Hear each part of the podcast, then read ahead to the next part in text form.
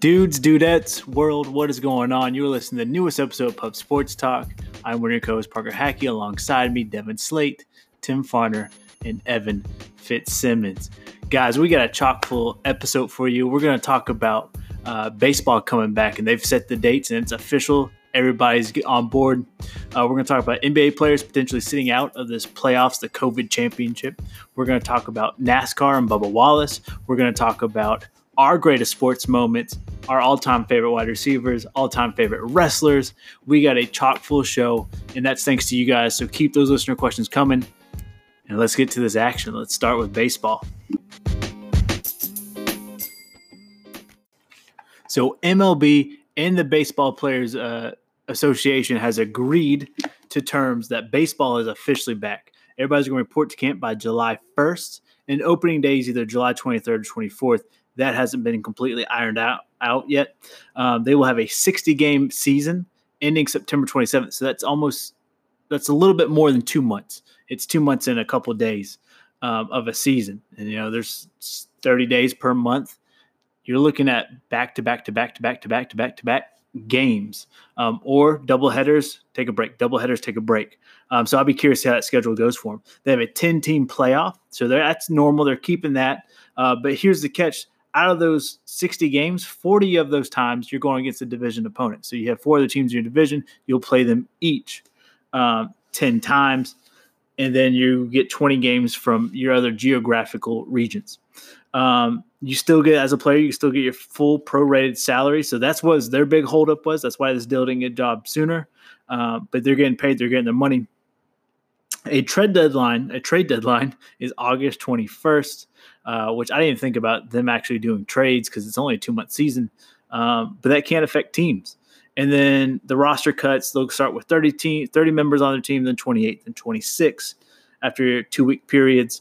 Um, however, um, they do allow 60 players on their taxi squad, which is kind of like the minor leagues. They can call somebody up. Someone catches the Rona, they're on the bench, they're on the injured reserve list.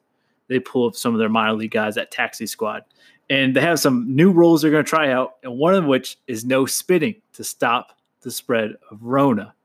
Uh, Devin, you got a serious face on. Give us your thoughts, man.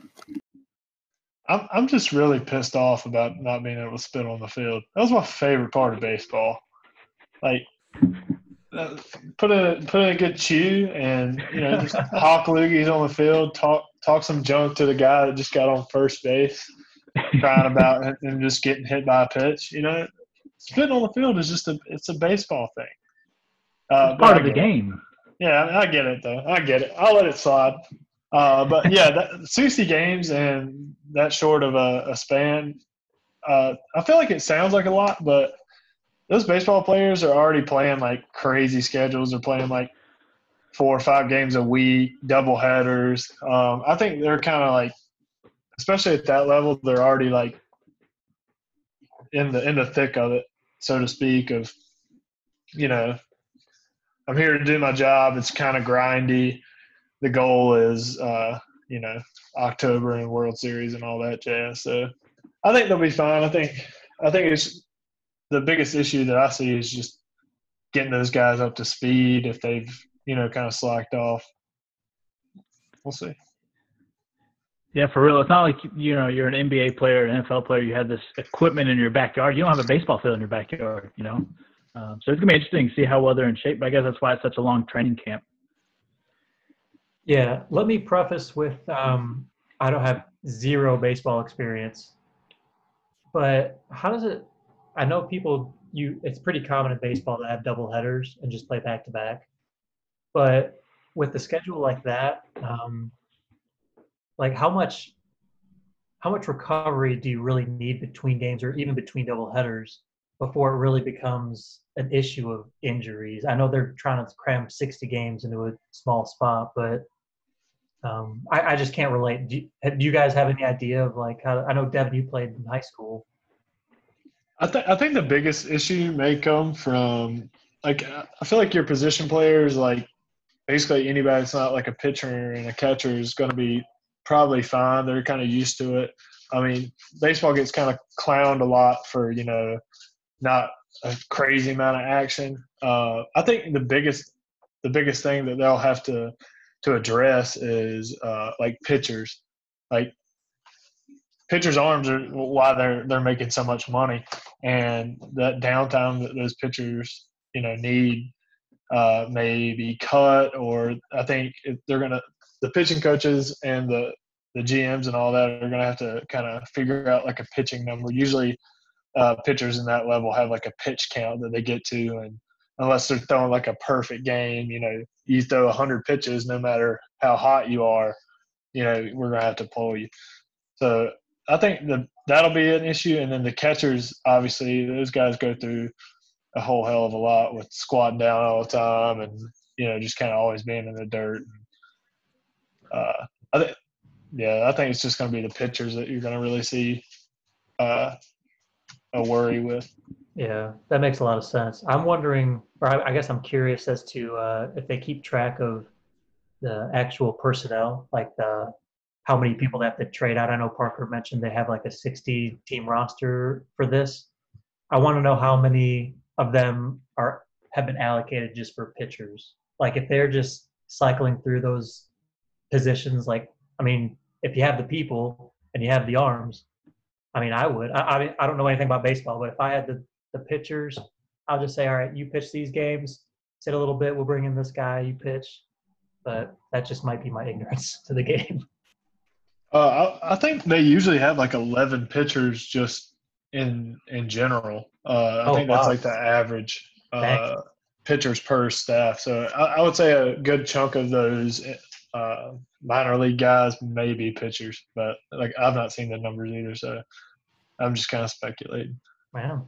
I had no idea. That's yeah, eleven. there's a ton of them. They rotate through them, and then like when you get to that level, there's like your starting pitcher. I can't even remember. And then you got like the the closer, and there's like a middle relief guy. So uh, there's like positions within pitcher too. So that's why they have to account for like that many guys. So you're saying there's a chance. You dang right.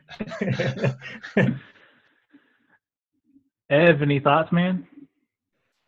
Yeah, my first thought was baseball is just a great spectator sport and and not so much I would argue not so much a TV sport unless you're following a team.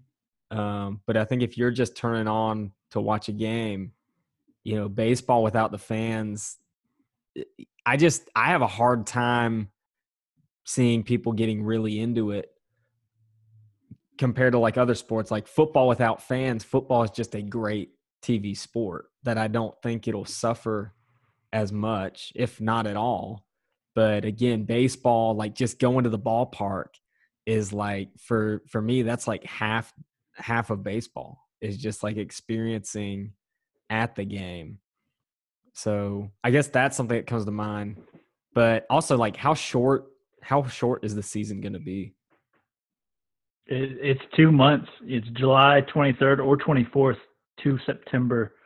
Um, oh, I just lost it. Sorry, September 27th. So it's a little bit over two months. Yeah, because that's the other thing I thought of was like usually after after the All Star break, you can start calculating. Okay, how many games back is this team?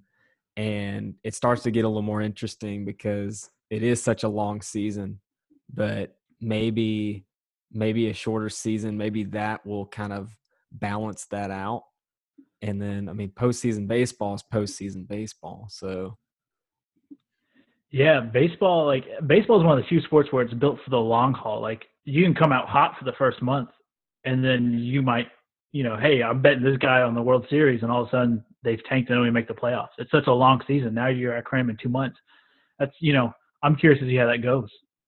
Um, and then speaking on Devin, you know, on, on the TV part of it, um, long gone summer, ESPN 30 for 30. Like I got excited to watch a little baseball. I've never been excited to watch baseball, but after watching McGwire and Sosa crank out home runs, I'm like, man, I kind of want to see that a little bit. I want to see some home runs. I want to see some out of the park stuff. Uh, so I'm curious to see how that goes. Yeah, I'm telling you, that whole 30 for 30, it, if listening to Mark McGwire's hit bombs doesn't just get you jazzed, then I don't know what will. That guy had a crisp Christmas whenever that ball hit that bat.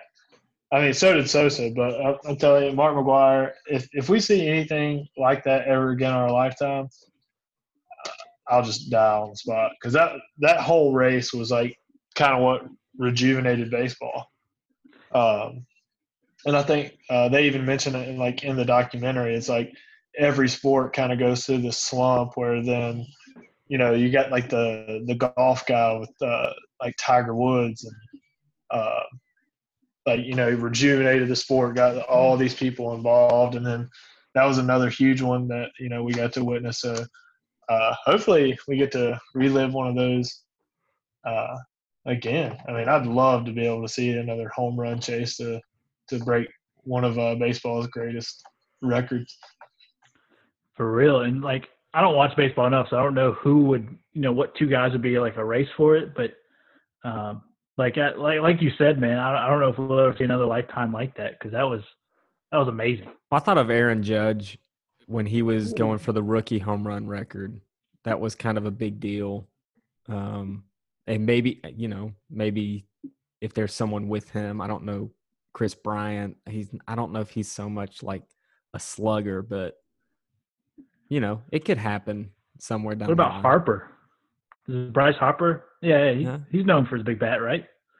This is also, I mean, the McGwire Sosa.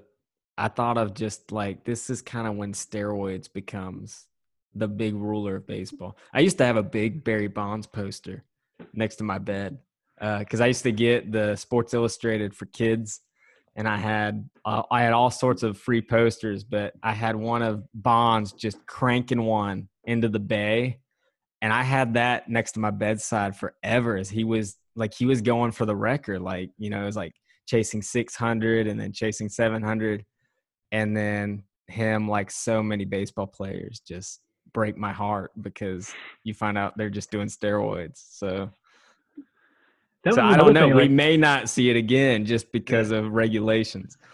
Dude, I'm telling you, Like- steroid era baseball was just the best. it was awesome. I say bring them back, man. Like, I know the health health concerns and all that, but you're not really hurting anybody minus yourself, dude. If you want to do juice, man, get on that juice. Go crank out some home runs. Like baseball was meant for that almost. Like I want to see. I'll pay good money to go watch that. Think about this. What if there was an XFL for baseball where you just had like a Vince McMahon say, you know what? You want a juice? Juice. Let's see some home runs. I think I think that would be amazing. I'm with Parker on this one. If you want to do it to your own body, hey, cool. Um, I think it would bring a little more electricity to the sport. But um, yeah, I'm down for that. It I would too be Would love to see that. It'd be electric. Um, staying with these current events, man. NBA. I know we've talked about it enough. Um, June 24th, players have to notify their team if they're actually going to travel to Orlando or not.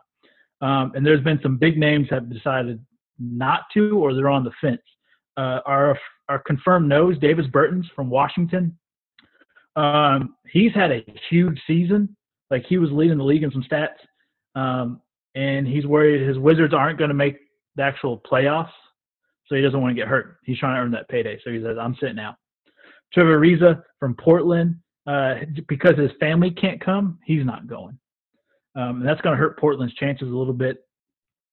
Kyrie was season injured, uh, season-ending shoulder injury with the Nets. There was talks about maybe him coming back, but he said no, he's sitting out. Uh, Dwight Howard is 50-50 for the Lakers um, because he wants. He said winning a championship would be cool, but winning a championship for the African American community would be even better. Um, so he's going to not be locked down in Orlando. He wants to protest. Um, Avery Bradley for the Lakers. Once again, same thing as Dwight Howard. He doesn't want to be locked down. He wants to go protest. Um, and Justise Winslow for the Grizzlies. Um, he's he's 50-50 because of um, being injured, and they're not sure if the Grizzlies are fully going to make it or not. Any thoughts on some of these guys not coming to the playoffs? I think for the most part, they all seem like they're, uh, for lack of a better word, like kind of morally driven uh, reasons. It doesn't seem like uh, a lot of them are just like, yeah, I just don't want to play because I mean, you got the guys protesting for some, like this huge thing going on, and uh, which is pretty admir- admirable. Um, and yeah, I mean, fully support them if that's their goal. And then like you know Trevor Ariza not not want to go if he doesn't want or if his family can't go. I mean, it's pretty admirable. Um, eager to see you know who else is deciding not to join. Yeah, I agree with Devin. Um, the one interesting thing I, I heard on ESPN today was that uh, Avery Bradley, his or his child uh, Liam, actually has like a predisposed uh, respiratory illness from before, and so a big part of the reason why he didn't want to go to Orlando was because he would have absolutely no contact with his kid, and then he also didn't know what he would be bringing back to his kid who you know fits the criteria for COVID. So, um, like Devin said, like everyone seems to have their reasons, and I think this is one of those situations where you're like, you know, you know, uh, you like you walk down the subdivision, you have the basketball, you say, hey, who wants to play? And the people who come play, that's great. If you don't, it's it's nothing against you because everyone's got their own deal. If, if I had anything to lose, if I had a big contract or family or anything, I'd be doing the same thing. But if I if I was already established, had a nice contract, didn't have any family issues, I'd be going. So yeah, it should be interesting to see who else kind of decides that as well. If, the whole team drops out, we'll put our bid in right now. PTP. We'll take on the hardwood again, and we'll come out of retirement to play some NBA. This is why I've been running. I'm just waiting for my shot. We make it in Drizzle. Big Ev, any thoughts, man? I haven't I haven't been following the NBA Okay. that closely, so Um, real quick before I turn the current events over to Devin, just got a tweet from Adam Schefter. NFL camps are officially starting July 28th. So inside sources here, we're being out all the mainstream media. NFL camps return July 28th. Wow, it's happening. I'm surprised. I'm we so should all excited. go to like Panthers training camp and try to get like interviews. I'm I'm I'm gonna start just throwing out like, hey, I need a media pass to like every single thing we could possibly. yeah, that's go what I'm saying. like we're, if we're with Pub Sports Talk and just like go and just see like if anyone bites. Yeah, I'm so down, man. You road trip with the bros. Let's do it. Let's go. Let's do it. I think that would be awesome. And it sounds official too. Pub Sports Talk be like, oh yeah, I think I've heard of them. Yeah, yeah. You guys from England, right? Yeah, cheerio, mate. So yeah, uh, keeping on the uh, topic of current events, uh, you know, big sport for me, NASCAR. Um, you know, thoughts going out to Bubba Wallace. He's going through a pretty pretty rough time. Uh, you know, with the allegations that there was like a noose in his um, garage. Um, you know, I think it, it actually came out that it had been there for a while still strange to me why there was even a noose in the garage in the first place. But um, I think in just a long, long scheme, regardless of uh, you know what happened, I think it was a positive. I mean, Bubba got to see all these NASCAR drivers uh, kind of back him. I know like uh, there was like a huge group of them that actually walked his car uh, out to the front of the field. And, uh, huge support. Uh, there was a ton of like new fans in Talladega that uh, they showed after the race. Um, so a lot of positives coming from this, and you're seeing a lot of people, um, you know, through this negative, negative event, seeing a lot of positive. There's a more people want to watch NASCAR because of Bubba Wallace. Um, so I think I think it's awesome. Uh, he actually ran a pretty pretty good race. I, Wallace is my guy. It's who I uh, pull for. But uh, Ryan Blaney actually uh, came out with a win. Really exciting Talladega finish. Um, it was four wide at the checkered flag. Uh, Stenhouse was a fraction of a second behind. And I'm telling you, if you haven't watched the clip, this is what NASCAR is all about. last lap they're four wide. That means there's four cars lined up side by side, and you've got Blaney out in front, and we, he's doing what's called blocking. So he's basically like swerving his car like right and left to um, like prevent somebody from passing him. So I mean, it's super exciting. Uh, Stenhouse is right behind him. Uh, Almirola, there's actually a crash like right behind him, and the guy that came in third place comes across the finish line sideways. I mean, he's like in the middle of a crash, comes in third place. Uh, classic Talladega finish. Uh, I'm telling you, this is why people watch NASCAR. These crazy finishes, the crashes. Um, yeah, dude, awesome Talladega race. I got to go to Talladega last year, and uh, there's nothing more exciting than seeing those cars just fly by you. It just gives you this jolt. I don't know how to describe it. You're just you're feeling the. If you've seen Talladega Nights, it's really like the vibrations of the cars. Gotta love the good vibrations. There's only one good thing about coming to these races, and that is the vibrations from the cars.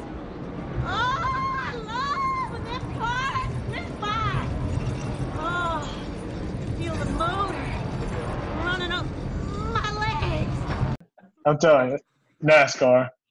You gotta you gotta get into it. It's great. Two two quick things. Hey, I didn't realize Talladega was in Alabama. Holy, this 27 years of my life, I thought I was in Florida, like an idiot. Uh, so It's shocked there.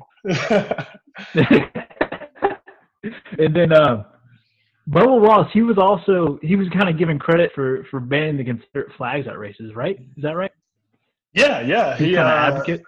yeah, big big advocate for that, which fine with me. And you know, you see these people all over saying like, I know I've I've had to unfriend a ton of people on Facebook here recently. Like, I saw one guy say like Bubba Wallace killed NASCAR. And I'm like, what what does that even mean, man? Like, he didn't do anything to the engines. He didn't do anything to the way the car's running. Just because you can't wave this little flag around, you're you're mad about it that means you're not even a NASCAR fan. Like uh, it makes it made no sense to me. Just if you if you feel that way, you can at me and we'll we'll, we'll gladly talk. But just Bubba Wallace has done nothing but good for NASCAR. Um, very proud of you know Richard Petty Motorsports for you know endorsing this guy hundred percent. Um, he's like pretty sure like one of only a few guys, uh, people of color in the NASCAR community. Um, you know, NASCAR is you know not as popular as it used to be. This could be a whole other wave of things to to bring NASCAR back to the glory days. So, hundred percent endorse Bubba Wallace and just about anything he'll do. Um, yeah, Confederate flags.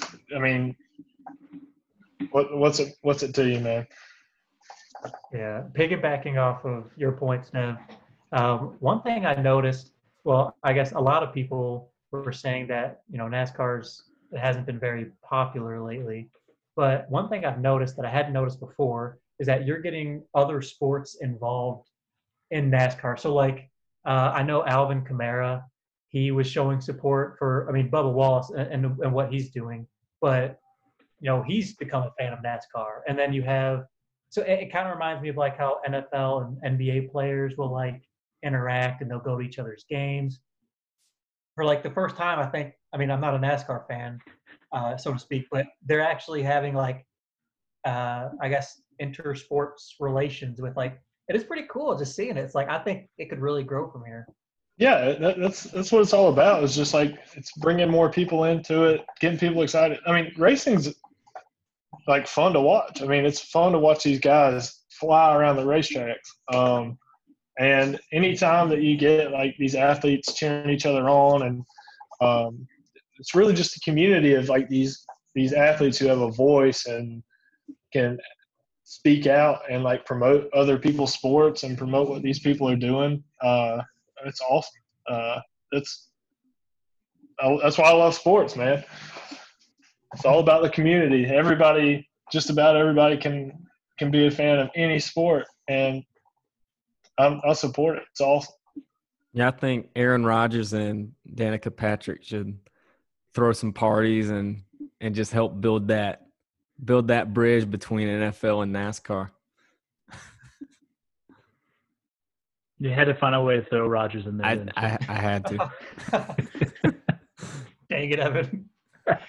Uh, one other thing I thought was pretty interesting, um, and it's like almost comparing apples to oranges, but I heard, and I don't know who said it, um, NASCAR supports Bubba Wallace, unlike NFL supported Kaepernick when everything was going on in 2016. Like they were saying, that's how an organization really supports their their athletes, and and, and that's opening a whole other box. And um, I did like it, it's also comparing apples to oranges. Like I said, two different sports. One's making billions of dollars, but um, yeah, I just thought that was really interesting. I was like, yeah, that's that's right. Like you know, ownership of the the brand is really supporting their athletes. Just thought it was an interesting point.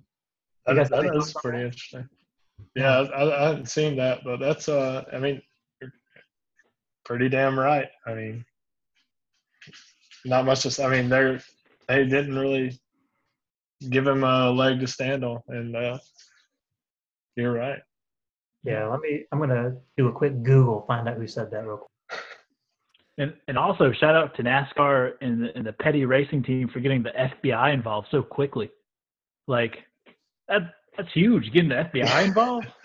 Yeah, I mean, especially I think uh, especially with like events going on, uh, they're taking uh, you know the hate crime allegation to a whole nother level. Which I mean, that's that's pretty. Racism is such a screwy thing, man, and I'm glad that they did get in there really quick and uh, determine that, that you know it wasn't any foul play, um, at least towards Bubba immediately. Um, but just I don't know how you let that hang up Yeah. for that long and not realize what what it is. So You know, Alabama for you, I guess. one of the things that Yeah, that I was thinking about is, and it's hard to not get political when talking about this, but um, a lot of this, a lot of the Black Lives Movement started, uh, well, not started, but we saw more of it through media during Obama's second term. So, like, really from like 2012, 2016, I mean, that was when you know, that's when we saw St. Louis Rams players come out of the tunnel with the hands up, don't shoot. We saw a lot of players like LeBron, and Le- LeBron wore a shirt, you know, a call for justice. I think he had something about justice. A lot of players were doing it. I remember the Cleveland Browns player, he got flack for wearing a shirt that said a call for justice. And again, this was all when Obama was was um, still president. That we had a we had a black president, and and you know now, you know Kaepernick was started kneeling really at the start of Trump's presidency, and and I don't know if you guys remember, but when Kaepernick, it was when the week when Trump called NFL players sons of bitches. You know, he said, you know, SOBs. Three days prior, there was a riot in Charlottesville, Virginia, and it was between the modern Ku Klux, Ku Klux Klan and I don't know what they were. I don't know what they were crashing. I don't know if it was like a a, a gay rights event. I can't remember what it was but you know people you know there were deaths it was just a violent protest so again you had an example three days apart of you had a non-violent protest of an nfl player taking a knee and three days prior you had a violent you know reaction protest and you would think that the reaction should deem you know according to each of those events. But the NFL players were called SOBs, and the reaction to the modern Ku Klux Klan was there was there was problems on both sides. And I'm not saying, you know, there may have been problems on both sides, you know, but to have that be said and then three days later you're just throwing kerosene on the Colin Kaepernick thing. I think that's where even this has kind of resurfaced is it hasn't been resolved and it's not just 2020. You know, this has been something that's been going on for quite some time. But it's interesting because now just feels like the time that it is resurfacing and how we're responding, it just feels like there's there's more of us like, yeah, we we got to be better than this. There's just a sense of like people are actually trying to be better.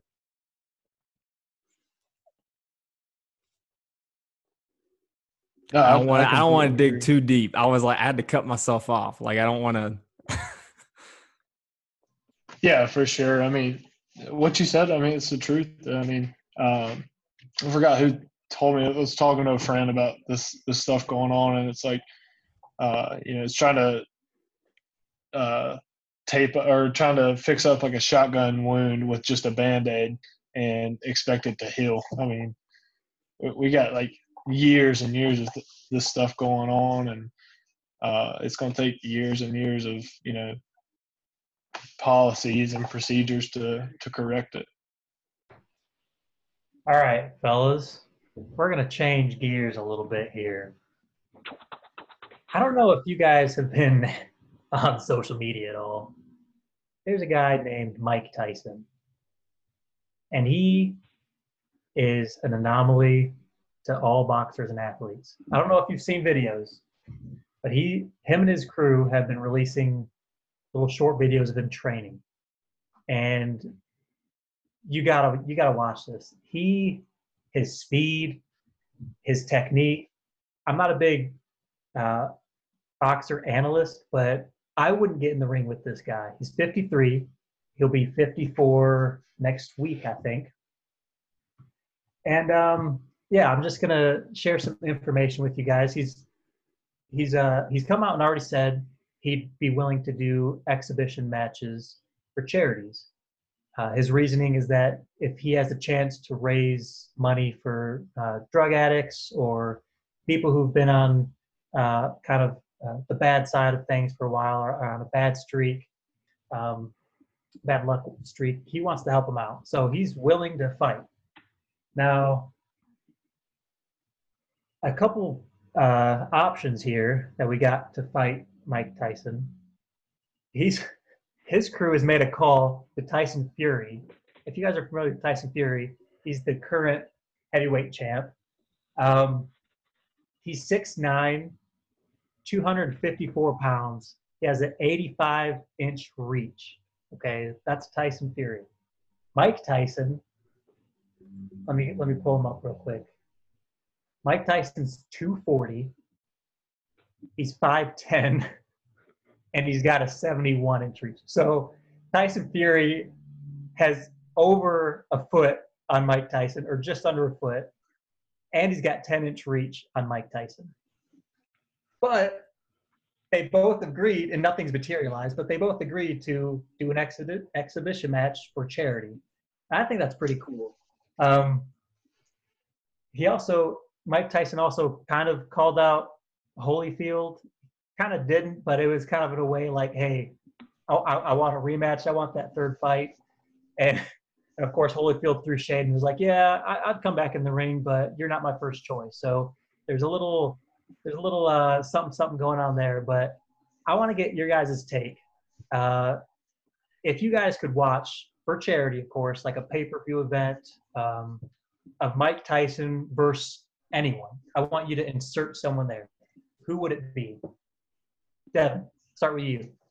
Uh, well, I mean, he, the talks are already happening. I mean, Tyson Fury is kind of my, my boxer to watch now. Uh, the guy is like a, I don't know, he's like a defensive mastermind. If you ever watch him, his head's just a bobbing like everywhere, and it's like he doesn't even know what he's doing. And then all of a sudden, he's like pop pop, and you're like, dude, that was the smoothest head bob. I mean, how do you even have the hand-eye coordination for this? And then you've got you've got Mike Tyson, who's like arguably one of the most powerful boxers. If you ever watch him hit the heavy bags on those Instagram videos, I'm like, dude, my wrist would explode. Like he's just like straight power. Like he is just the embodiment of like a powerful dude.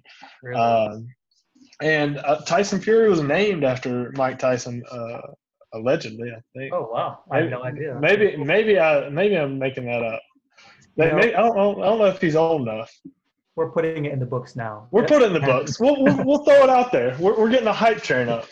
Uh, but I, I think Tyson Fury would 100% be the guy to watch him fight, whether it be ex, exhibition or, you know, just uh, almost even like just like a little sparring thing, just to see, you know, how it goes. It doesn't have to be like a knockout, drag out, but with Mike Tyson and uh, in the uh, ring, there's no telling what happened. Tyson may lose in the ear. Yeah, I, I agree. It's um it's one of those situations where it's kind of you don't want to uh, call Mike Tyson the underdog in that situation, but he, he kind of is because I mean Tyson Fury says so much on him. But you know, one of the the knockout drag out fights I'd want to see would be Holyfield and Tyson, Mike Tyson. But yeah, I would. I mean, I'd I'd pay some money to watch Mike Tyson and Tyson Fury just jab at each other a little bit and you know who knows laugh and, and poke at each other. I think it'd be funny. What about you, Parker? What do you think? How, how old is Tyson Fury? Do you, do you have that top of the dome? Uh, I don't, but I can look it up real quick. He's 31. Because that's Ooh, 31. 31. So that's that's a, that's a little bit of concern for me. Like Tyson Fury, obviously in shape. Tyson, you know, Mike, he looks in shape on Instagram and stuff, but how many of those out? You know, as soon as they say cut, is he like, you know? Um, but like that would be cool to watch. I I've looked at it three ways. Like the money wise, Mike Tyson, Tyson Fury, or Holyfield, as long as Holyfield has enough ear for Mike to bite. um, or really big money, Conor McGregor and Tyson to fight, just to Oh, see how it goes. Wow. I- Or that didn't even cross my mind. That's that's pretty Like- interesting choice. A lot of money could be made for charity right there. And then, and then thirdly, um, if I could dig up somebody or clone them, the the match everybody talked about when Tyson was on his run was Tyson and Muhammad Ali. The rope a dope strategy versus Tyson with the black shorts, no socks, is ready to knock you out, man. Oh Like, yeah. That would be awesome to watch. Man, that yeah, that uh, it reminds me of that. Um, what is it, Rocky Five, when they do the uh, simulation with Rocky and the current world champion, and like it's like these crummy CGI guys fighting. I would like to. I'd just watch that if it was uh, Ali and Tyson. That'd be pretty fun. That would be awesome. That was a good analogy. I forgot about that.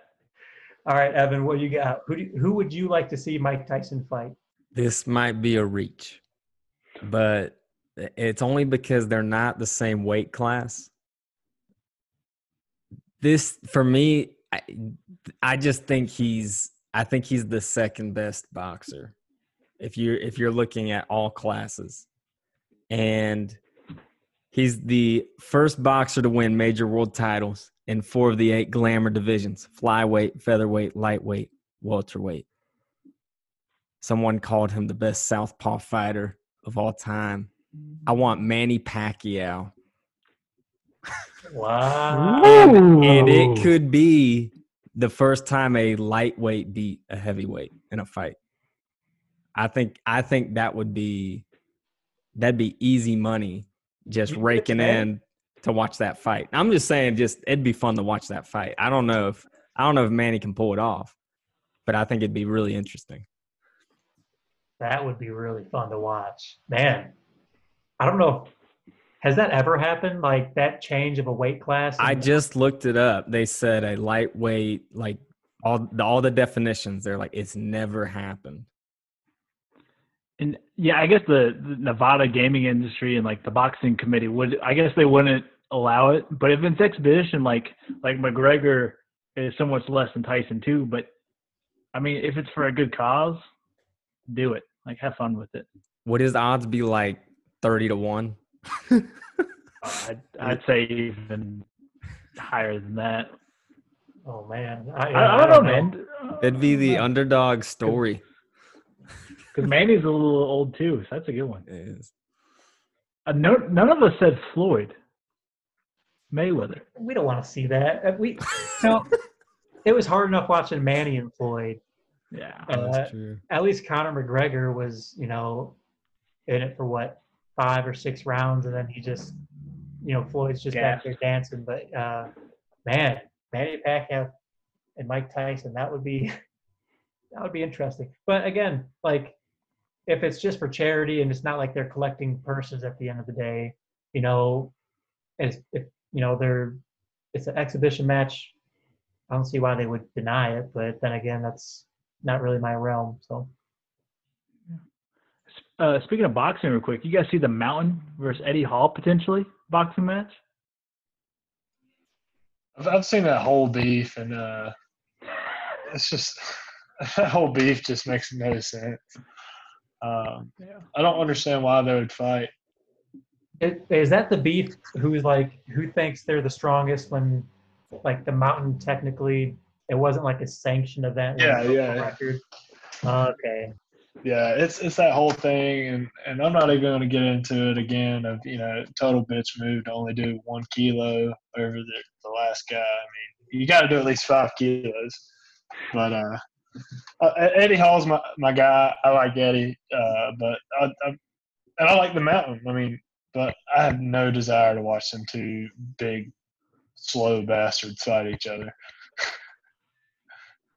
No, I I don't want to see them fight either. Like it would be so sloppy. Like yeah, sure, if they land in that first ten seconds, it's they're done. But they got ten seconds to get it in.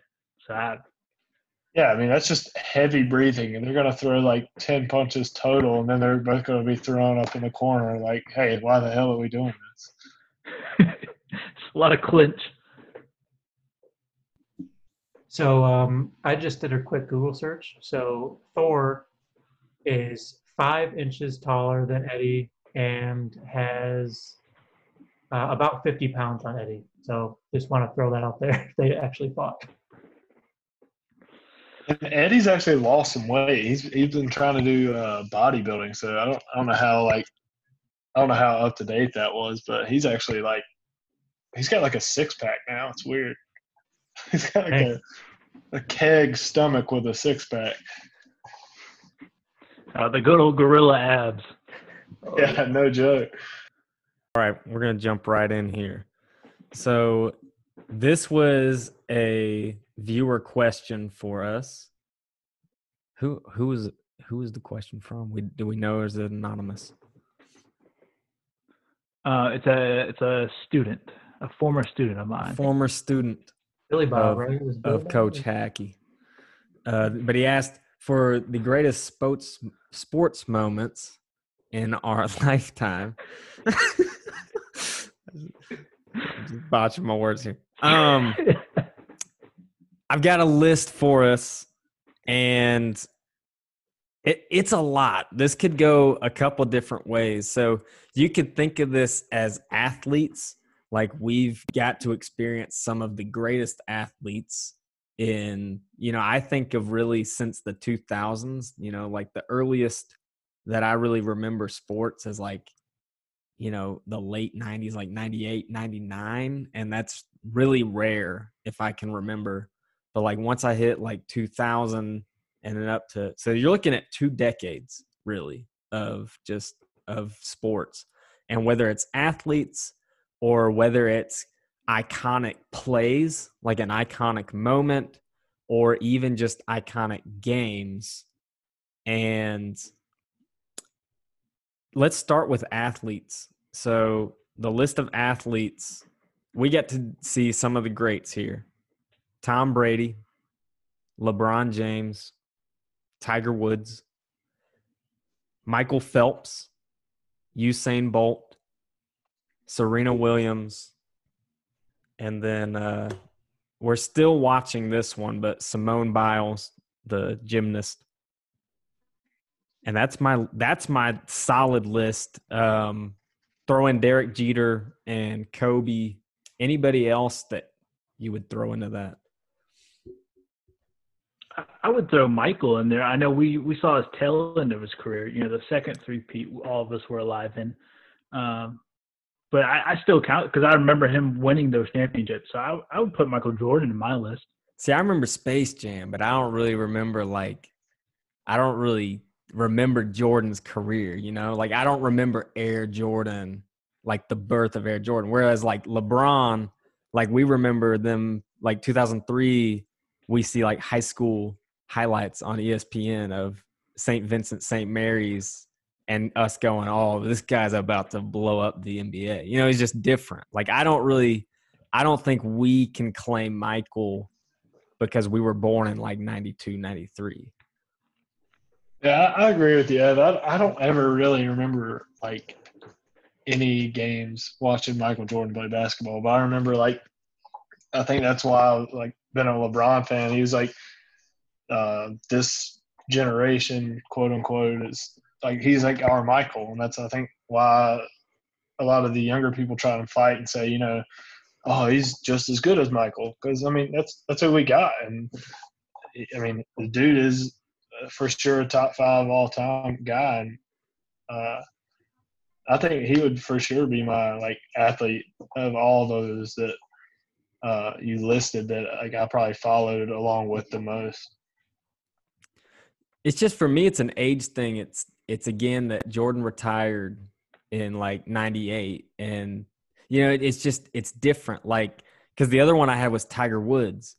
I actually remember 1997, the Masters when Tiger was just dominant. I mean, I was four years old, but I remember my parents having it on.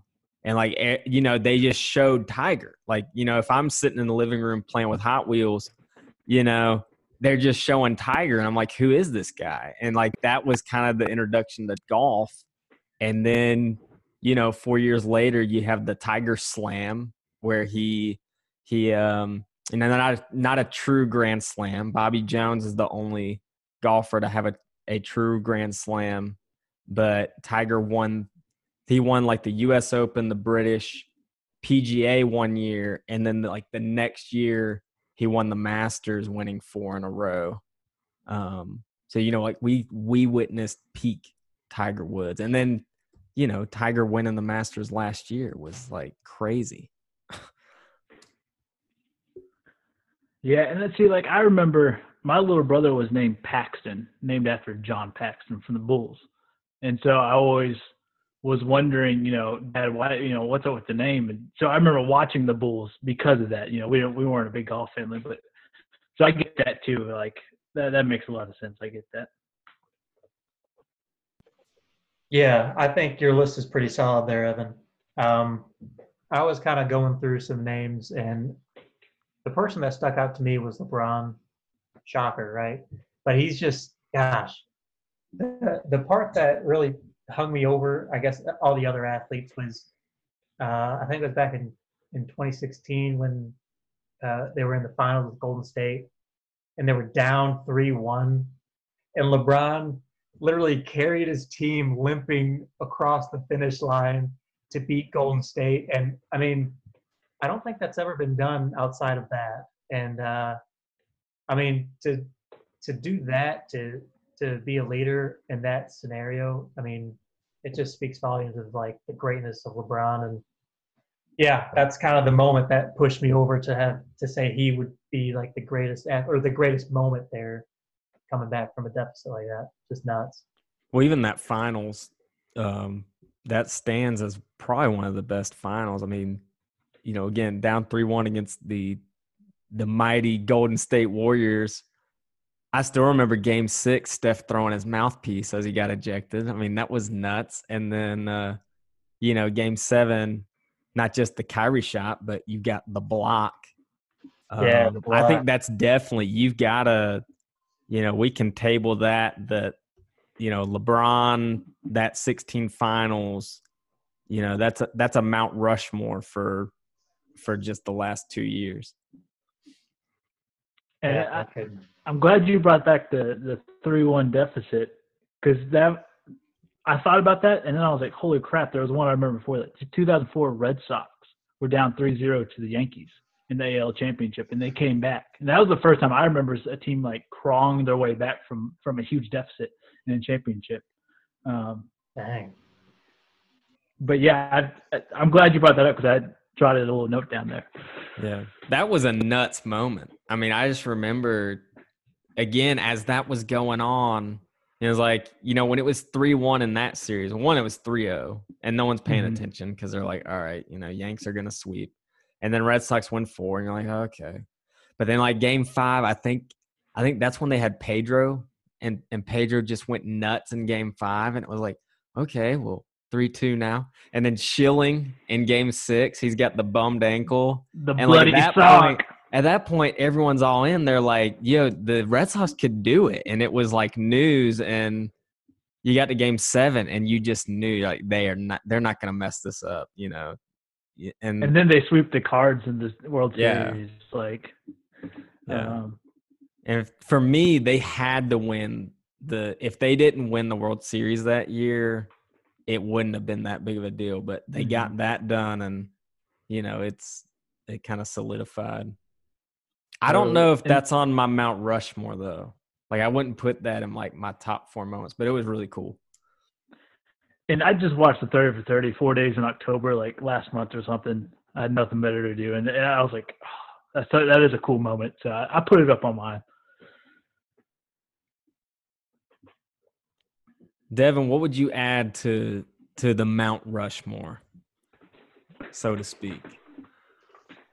Are you talking about moments or athletes? I think it's both. I think it's combination of both. Well, I mean, for me, I think just being a uh, Ravens fan, uh, it would be watching Ray Lewis. He's always just kind of like he was who I like. That was my number in football throughout the the entirety that I played was 52 uh, until I got to college. So Ray Lewis is for sure on my Mount Rushmore of you know people to watch. And even though I you know don't really remember like at the beginning of his career all that much. I mean, I mean the dude was a middle linebacker for years and years, which is like not really heard of like that. And then you know getting to see him uh, well win a uh, win a Super Bowl that that'd be on my list for sure. Um, great moment. Fi- Being Yeah. a Ravens fan finally paid off. The way that Ray Lewis can just like strike inspiration in you, if you just listen to him talk, oh my gosh, like you're ready to just run through a brick brick wall after listening to Ray, just get you pumped up. It's something else.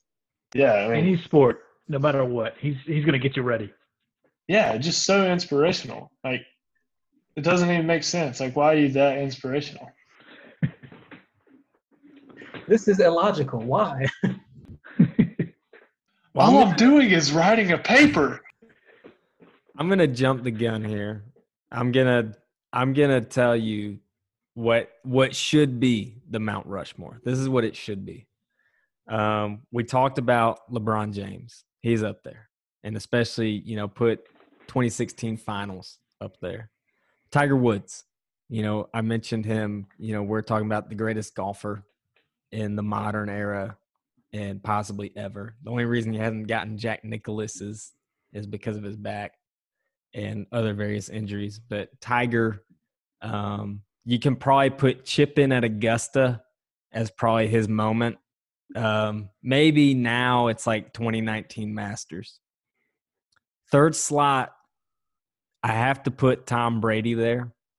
Um, I mean, Tom Brady, he is just for 20 years, he has just dominated the NFL, whether you love him or hate him.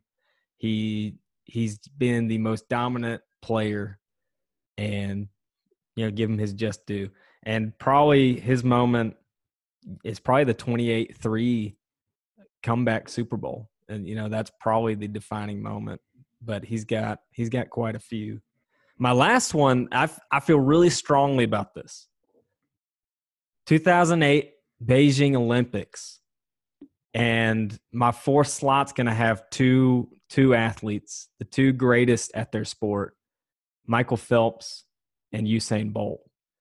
The 2008 Olympics, Michael Phelps won a perfect 8 for 8 on gold medals. He beat Mark Spitz's record and it was highlighted with the eighth medal was that famous US versus France relay where the guy like just flicked the wall like they won by like hundredths of a second you know, Michael Phelps was like, ah, like he was like all hyped up. So like that that was like a key moment and you're talking again, Michael Phelps, most decorated Olympian of all time, 23 gold medals, three silver, two bronze.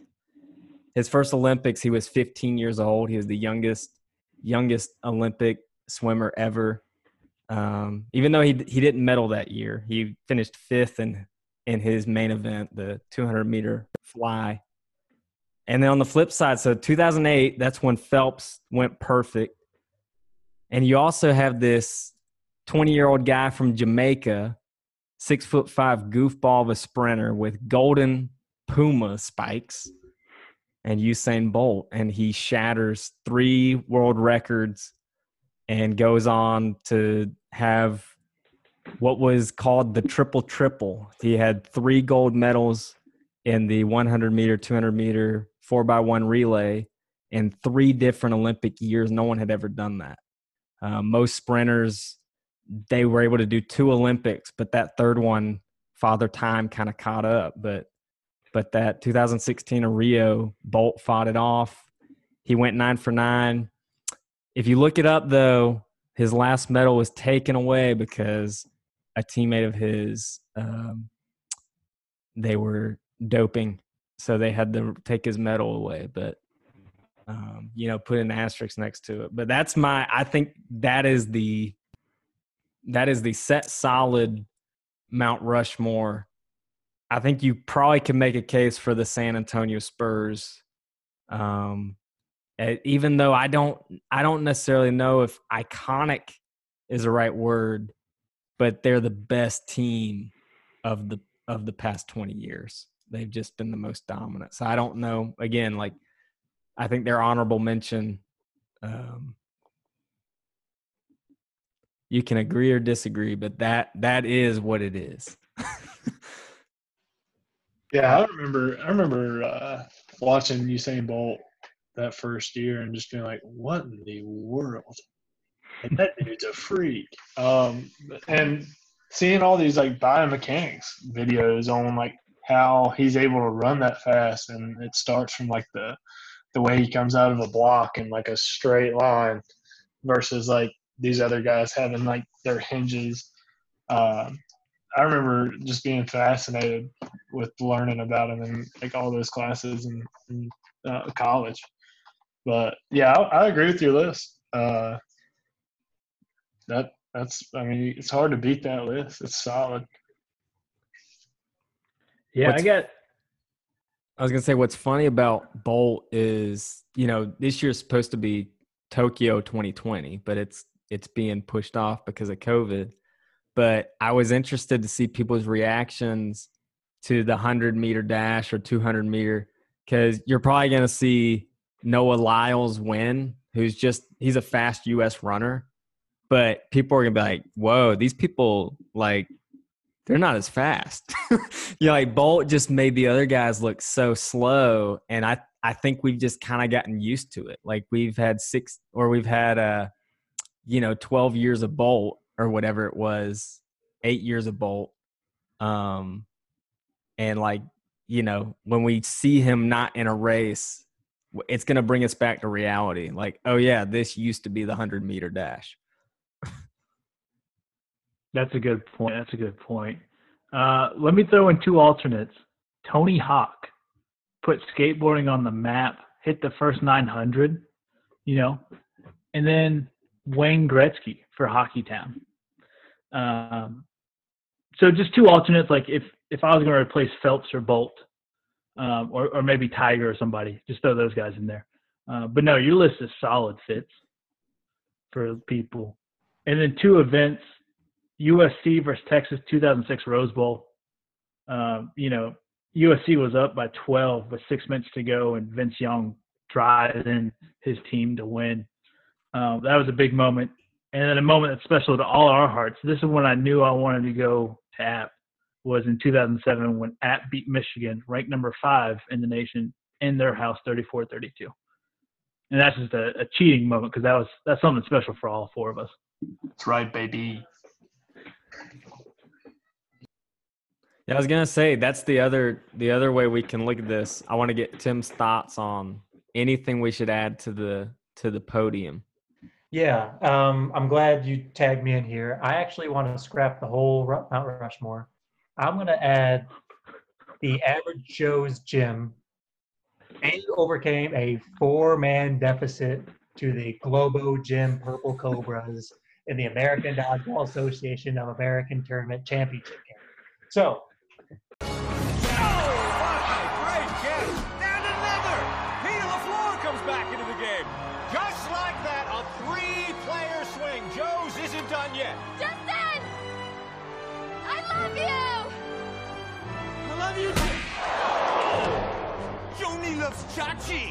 any Mount Rushmore you guys had or our listeners had, scrap it. Average Joe, every member should be on that Ru- Mount Rushmore. Mic drop. There you go. Average shows. Actually, The The fun- bold move, strategy, Cotton. Cotton. I was See waiting if it for pays yeah. no, um, in, in all seriousness, yeah, I I agree with everyone's points here. Um, man, yeah, looking back at the last couple decades and what we've seen, it's just amazing. So yeah, I think your list is great. Nice job. So the other way I want to think of this, and maybe just if if everyone can think of one or two, but these would be just plays that I, plays you just won't forget, and ideally, um, like I thought of it as not just plays you saw, but plays you watched live, like not at the game, but I mean like you had the you had the game on your TV. Like for me, it was the Women's World Cup 2011 um, Rapinoe to Wambach in extra minutes um, in the quarterfinals against Brazil. Watch that live. Crazy, just crazy play. Um, my other one was Bubba Watson in the Masters from the Pine Straw. You know, we had that we had that going. I think it was hole 17. You know, again, he's got he's got the weird lie and the Pine Straw, iconic Masters moment. You know, just no not a lot of people knew who Bubba was, and after that moment, everyone everyone knows who he is. So. That's funny you say that because that was uh that was actually the second one I thought of was Bubba Watson out of the out of the Pine Straw.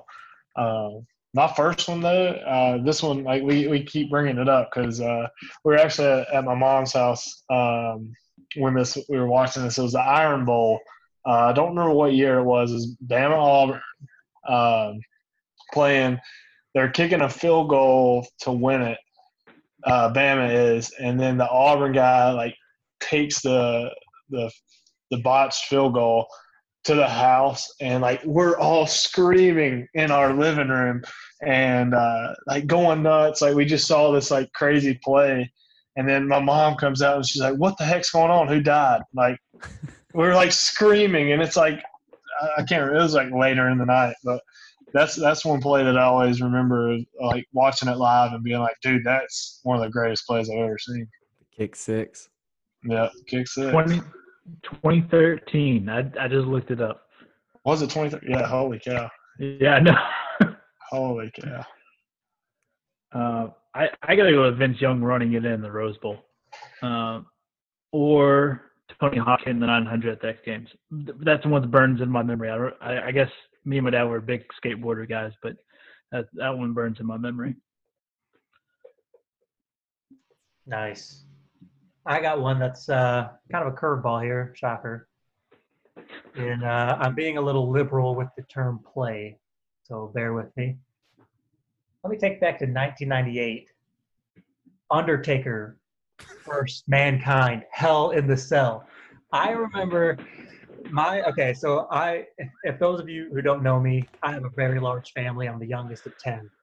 All of my siblings, outside of like I think three of my sisters, were watching this Hell in the Cell when Undertaker throws Mankind off of a 16 foot cell and he crashes he crashes into the table. I thought I just witnessed someone die for the first time. I was like, oh my gosh, he's not getting up. They take him out on the stretcher. He goes, no, hold up. Goes back on top of the, the Hell in the Cell. Undertaker choke slams him and breaks him through the cell. he dies a second time. I said, oh my gosh, I can't handle this. I'm freaking out, right? And then to top it all off, thumbtacks Undertaker suplexes Mankind onto thumbtacks and then pins him. I'm pretty sure at this point, Mankind has died three times, and I'm what like six years old, and I'm just sitting there like, what, what just happened? That will forever be etched into my brain. That moment. Uh, insert the Jim Ross. Oh my God, he's killed him. He's killed a man right here. yes. Oh my god!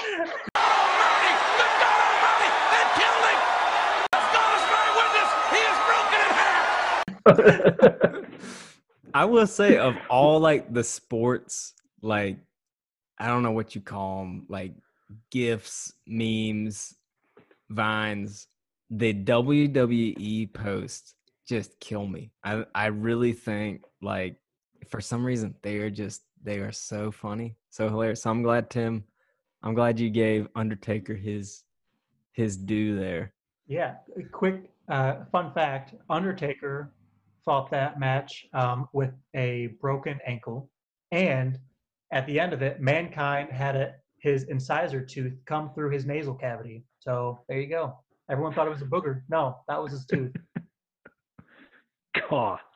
Uh, I'm glad you brought up wrestling real quick. Another listener question was, what was your favorite wrestler or wrestling moment? So obviously we know Tim's favorite moment. oh yeah, I'm I'm leaving it there, boys. I don't know if you guys were into wrestling or not, but I, I was as a kid too. I was pretty similar to Tim. Um, Devin, Evan, you guys want to take this? I mean, I would just say sweet chin music is like I don't. It's not really a moment, but I would just say I thought that was the coolest move of any wrestler. Yeah, I mean, for me, Uh, Shawn Michaels, HBK. Yeah, yeah, yeah. Degeneration John X. Michaels. Sorry, Oh, I didn't say his name. Um, for me, it's the limousine riding, jet flying, kiss stealing, wheeling dealing, son of a gun, Ric Flair. Uh, that guy.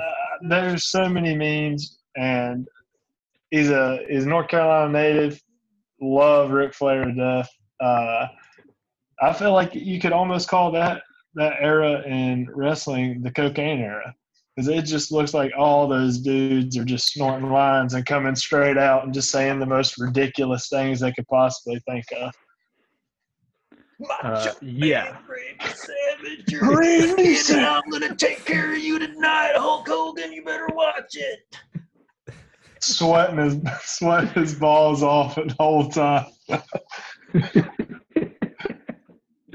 uh, Ric Flair, the 16, 16, 16, 16 time world champion. Uh, and legendary party stories, like flying on a jet, just butt naked.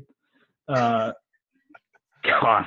Um, NWO for me. Hulk Hogan turning his back on WCW. I was a big WCW kid. I wasn't allowed to watch WWE. Um, so watching like Hogan turn his back on Sting and, and Randy, and I was like, oh my God, Dad, what did Hogan do? Uh, and then Sting's, Sting's my all-time favorite, for sure. But The way, yeah. Whenever, whenever you you hear his music and you see him starting to uh, like rappel down on the cable, you're like, oh, here we go, here we go. And then, like at the end of his matches, like most of his makeup would be off, but you couldn't quite see his face, and you're like, oh, just just a little bit more, just take it off. Every time, every time, just let us I- see your face. I will say I do like uh under I thought of Undertaker whenever he had the druids like the Uh, you know he had the introduction with the I don't know what you know are they like monks? I don't know what they were but they'd be like humming. I always thought that was so intense. I was like oh he's about to like you know and you'd hear the you'd hear the boom boom and like you know there's nothing like it you know everyone just just be shocked. Taker Man, these are some good times. Trip down memory lane, boys. Also remember as a kid real. always wanting a uh, Austin 316 shirt, and now I finally have one. Ooh. Work out in it at least three times a week.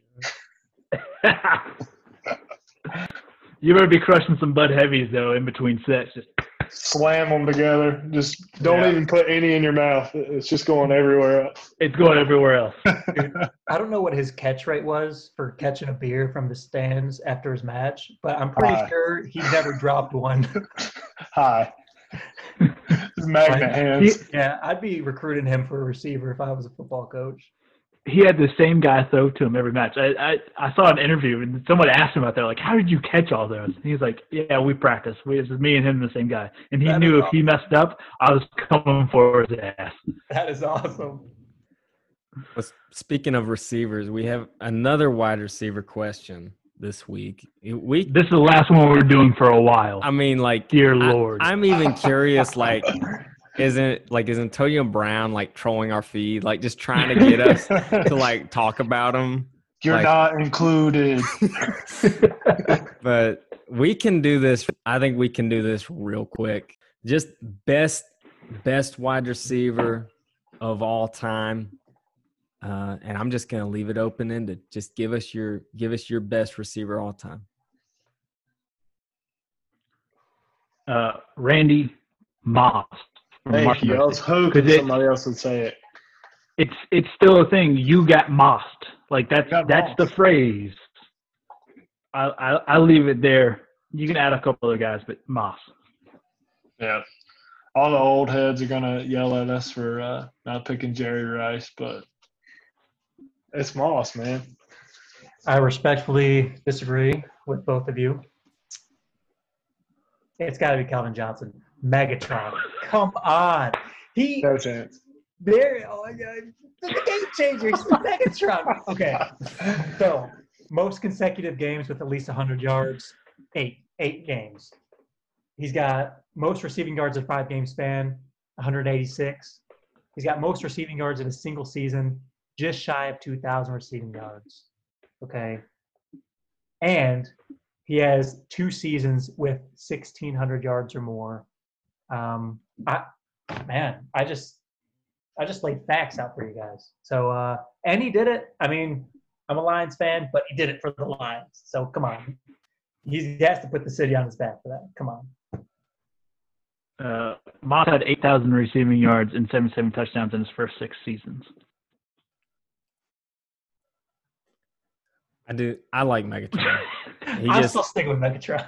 Megatron just he just retired too early, but it's just kind of Yeah. that's kind of the Detroit thing. I mean, Barry Barry did it.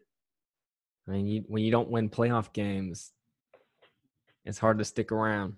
What are you Yeah. even playing for? Well, we just had a, uh, I just like getting Tim riled up. we just had a, a changing of the guard, so to speak. Uh, so I think this is the start of the dynasty, boys.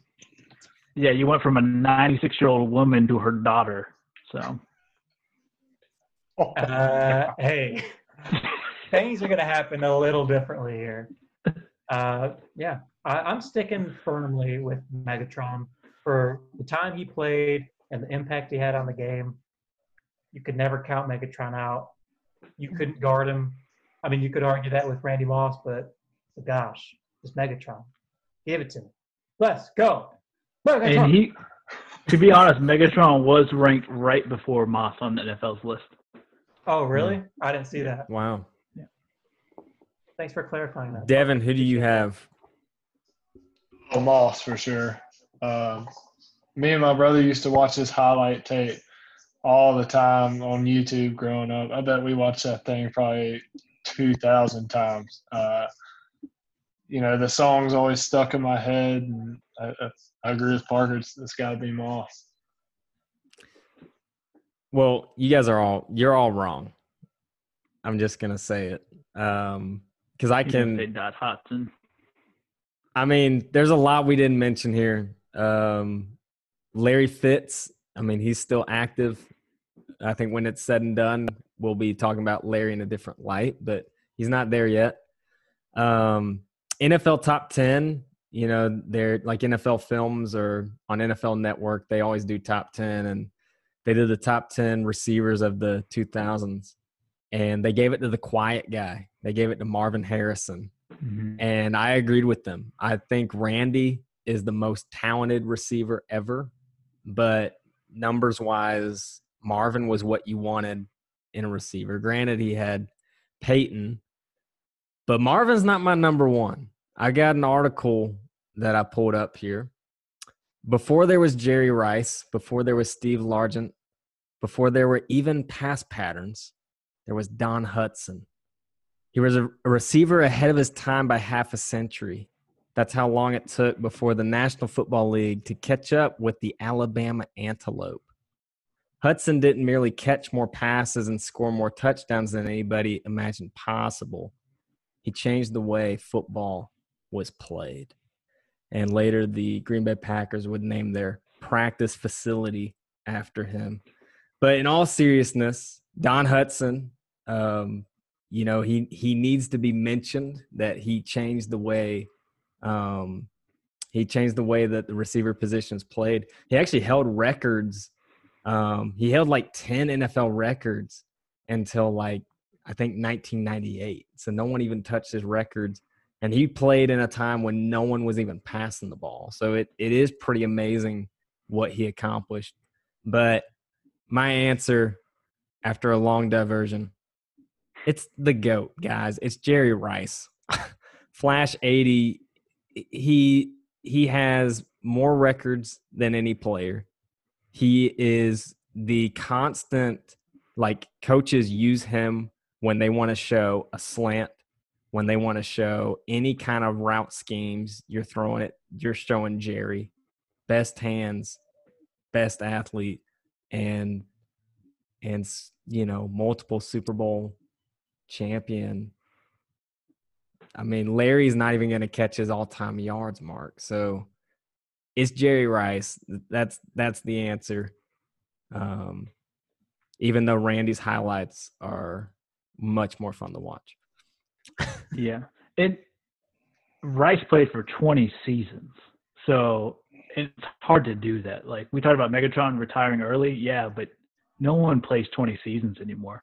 So I mean, he has the record. I don't see anybody touching it for a while. I don't know. Yeah, I think I think Randy Moss had 218 games, and then Jerry Rice had close to 290, 284. And that's a big difference. Yeah, I mean, I don't know what could have been. Yeah. Uh, fun fact about Larry Fitzgerald: nine playoff games, he averages 100 yards and at least one touchdown. I saw that stat line and I was like, That's well, that year, that year the Cardinals went to the Super Bowl. He broke like, I think he broke like all the playoff records that Jerry Rice held for like receiving in a postseason. I'm pretty sure he he beat all the marks. So he's right there but he doesn't have a practice facility named after him. Is that what we're judging this list off now? Who has facilities named after him? I mean, the Packers will name a facility out of just about anyone, right? Yeah, they better run out of numbers to keep retiring them all.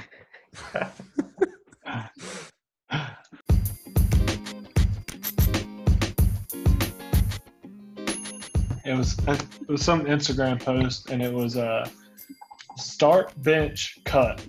And the three options is Lamar, Russell Wilson, and Patrick Mahomes. Go. I want rapid fire here.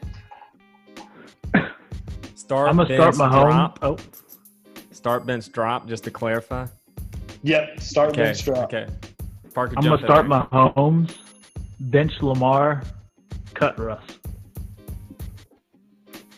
Cold blooded. the guy's five eight, man. I, he can't see over his line. I'm sorry. Go ahead, Evan. I'm thinking. I'm gonna. I'm gonna start Patty, and I'm gonna bench Russ because I do think I I like Russell Wilson a lot, and I'm gonna drop Lamar, but I that's really hard. It's really close even more cold blooded. well, I got to do it.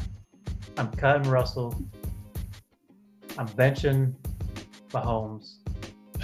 And I'm benching Lamar Jackson. and I Damn troll. am signing Matthew Stafford, the gun, the gunslinger himself. No, um, shoot, I, I'm going to pick Lamar. I think we talked about this before. I think, I think Patrick will win another Super Bowl before Lamar, but I think Lamar is going to have a better career overall. So I'll leave it at that. Thank you. Thank you. Not cold blooded. Mine's, mine's actually the same. I think I'm going start Lamar, bench Mahomes, cut Wilson. Um, I, I agree with them. I think Lamar's going to have a better overall career. Way more Super Bowls than anybody ever that's ever even played the game. Um, more yards than anybody that's ever played the game. You know, the list goes on. um, no, but seriously, uh, that I saw that the other day, and it, it was tough to pick. Um, I think if they all came and had their heyday at the same time, that list would be even like more difficult. If, like you said, like Wilson and uh, like a few years back when he was just like dominating the NFC, um, I think that would e- even be a more difficult. But I think comparison-wise, those three were uh, were perfect. Yeah, that's a good question. I like that. All right, Mary kill. No, I'm kidding.